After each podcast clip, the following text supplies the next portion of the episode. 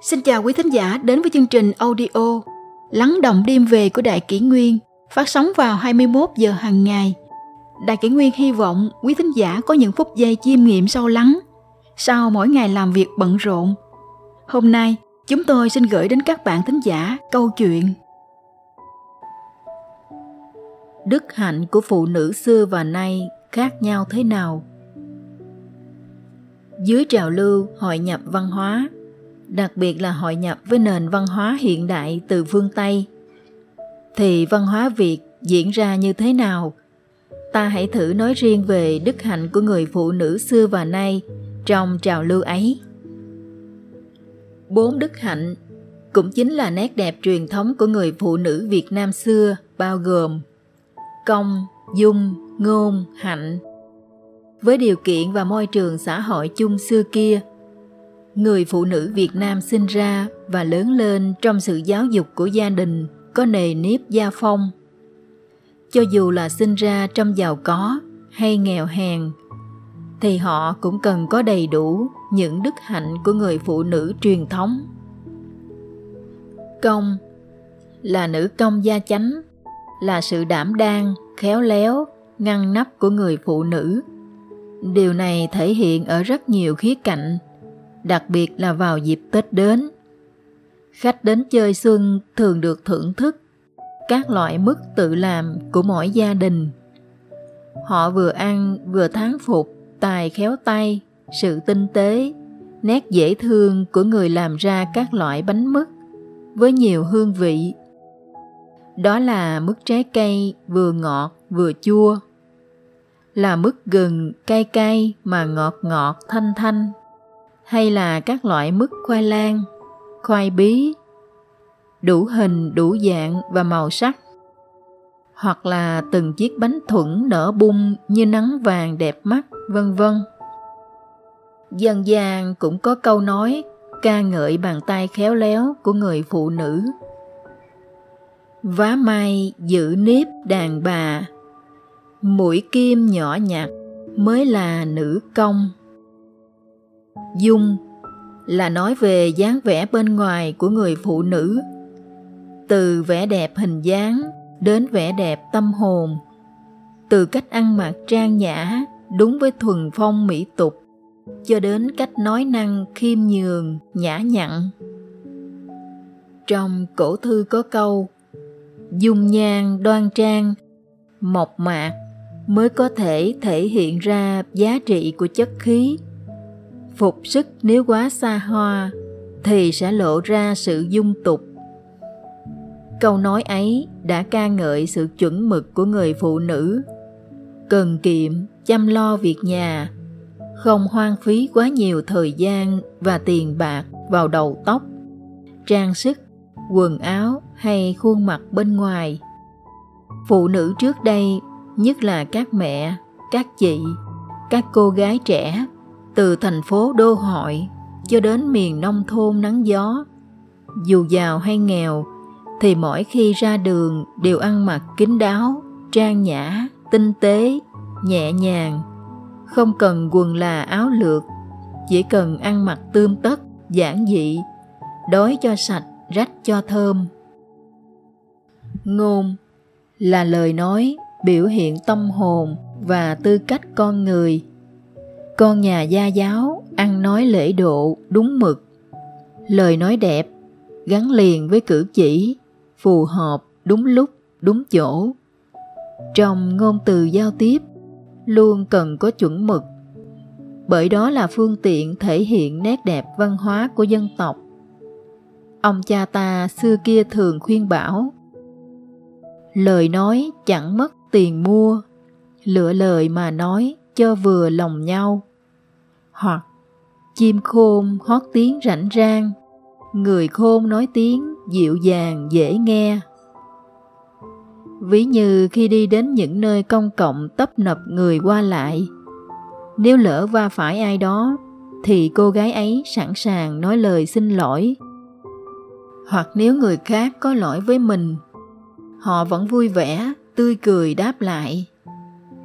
Dạ không sao đâu. Thật đẹp và dễ thương biết chừng nào những cử chỉ nề nếp ấy. Hạnh là sự đoan trang, nết na, hiền thục, là lòng nhân hậu và sự thủy chung. Đây cũng được xem là yếu tố quan trọng nhất trong bốn đức hạnh, hay còn gọi là tứ đức của người phụ nữ xưa.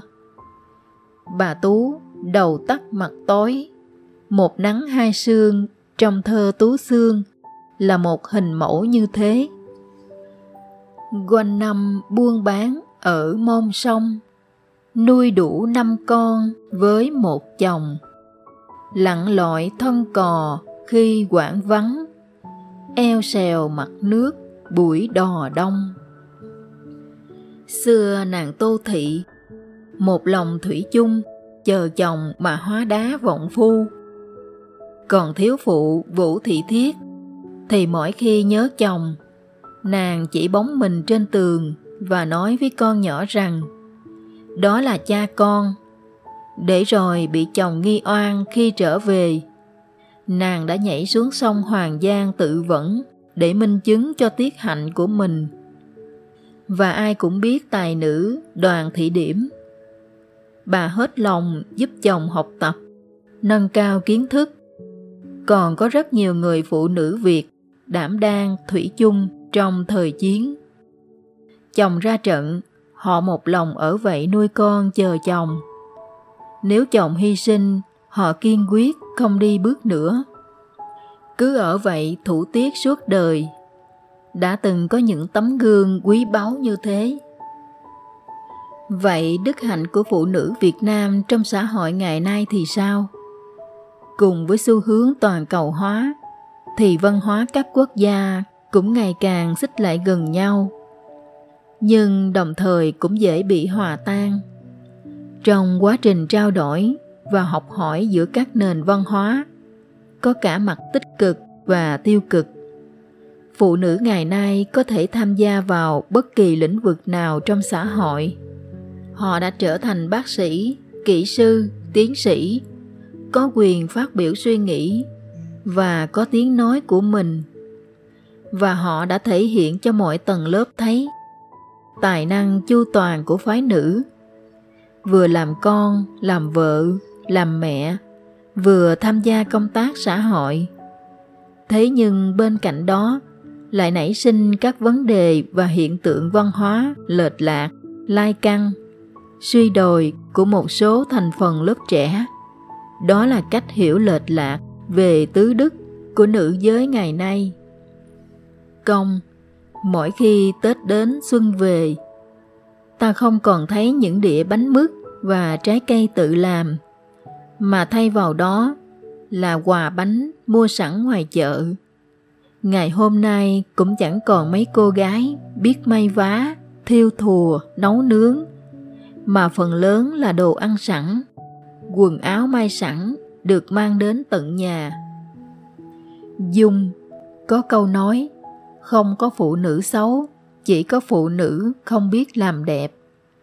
Cái đẹp và vẻ đẹp của nữ giới hiện nay được xã hội quan tâm và khuyến khích, nhưng có nhiều người quá coi trọng hình thức, chỉ trao chuốt về trang phục mà ít quan tâm trao dồi về vẻ đẹp tâm hồn tóc đủ loại màu, ăn mặc áo hở vai, hở rốn, quần thì ngắn tủn. Thậm chí có chị em còn viện cớ mùa hè oi bức, để mặc bộ đồ như chiếc bikini tắm biển. Và cứ như thế mà vô tư vào chùa thắp nhang cúng phật. Ở thái lan, có những ngôi chùa phát vái choàng cho du khách ngay từ ngoài cổng. Với họ bất cứ ai đến thăm cảnh chùa đều phải tỏ lòng kính phật, tính thần. Có cô gái quá chú trọng vào hình thức, đã dựa vào công nghệ mà bơm mặt sữa cầm, hút mỡ bụng dẫn đến biến dạng khuôn mặt. Còn có cô gái vì quá phấn khích, hưng phấn trước chiến thắng của bóng đá nước nhà, đến mức chỉ quấn miếng vải nhỏ quanh người, rồi chạy xe khắp các ngã đường ngôn lời nói biểu hiện tâm hồn và tư cách Xưa con nhà gia giáo ăn nói lễ độ đúng mực, nhưng nay một số bạn nữ nói năng tùy tiện, chỉ nghĩ đến cái tự tư và bản ngã của mình, ít chú ý rèn luyện và tu dưỡng bản thân. Ở trường, có những nữ sinh nói chuyện phím về thầy cô.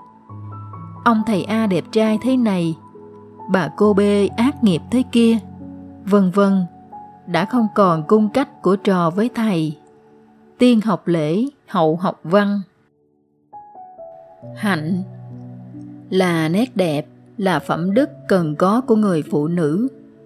Thế nhưng một số nữ giới hôm nay chẳng quan tâm đến tiết hạnh cũng chẳng chú ý đến nề nếp gia phong. Họ sẵn sàng đạp bỏ mọi giá trị truyền thống, cho rằng tứ đức xưa là cổ hủ, lạc hậu. Họ sống rất thực dụng, coi tiền là trên hết. Có người còn chạy theo trào lưu sống thử, đem tiết hạnh ra làm đồ thí nghiệm. Đã có những cô gái bỏ học giữa chừng hay bỏ nhà theo tiếng gọi ái tình lại có những cô gái hung hãn đánh bạn trước cổng trường hoặc dùng dao lam gạch mặt hay đổ dầu nhớt lên đối phương. Tất cả các hành động trên cũng chỉ vì chữ tình, vì sống vội, vì ghen tuông mù quáng, cũng là vì đạo đức xã hội đã xuống cấp trầm trọng. Thời đại nay khác xưa, quan niệm và nhận thức cũng khác biệt nhiều. Nếu lấy tiêu chuẩn đức hạnh của người phụ nữ Việt xưa để giáo huấn nữ giới ngày nay thì sẽ có người cho là xưa rồi, lạc hậu quá rồi. Nhưng so sánh và suy ngẫm lại đức hạnh của phụ nữ Việt xưa kia, ta vẫn thấy có một nỗi hoài niệm mênh mang rằng bao giờ cho tới ngày xưa ấy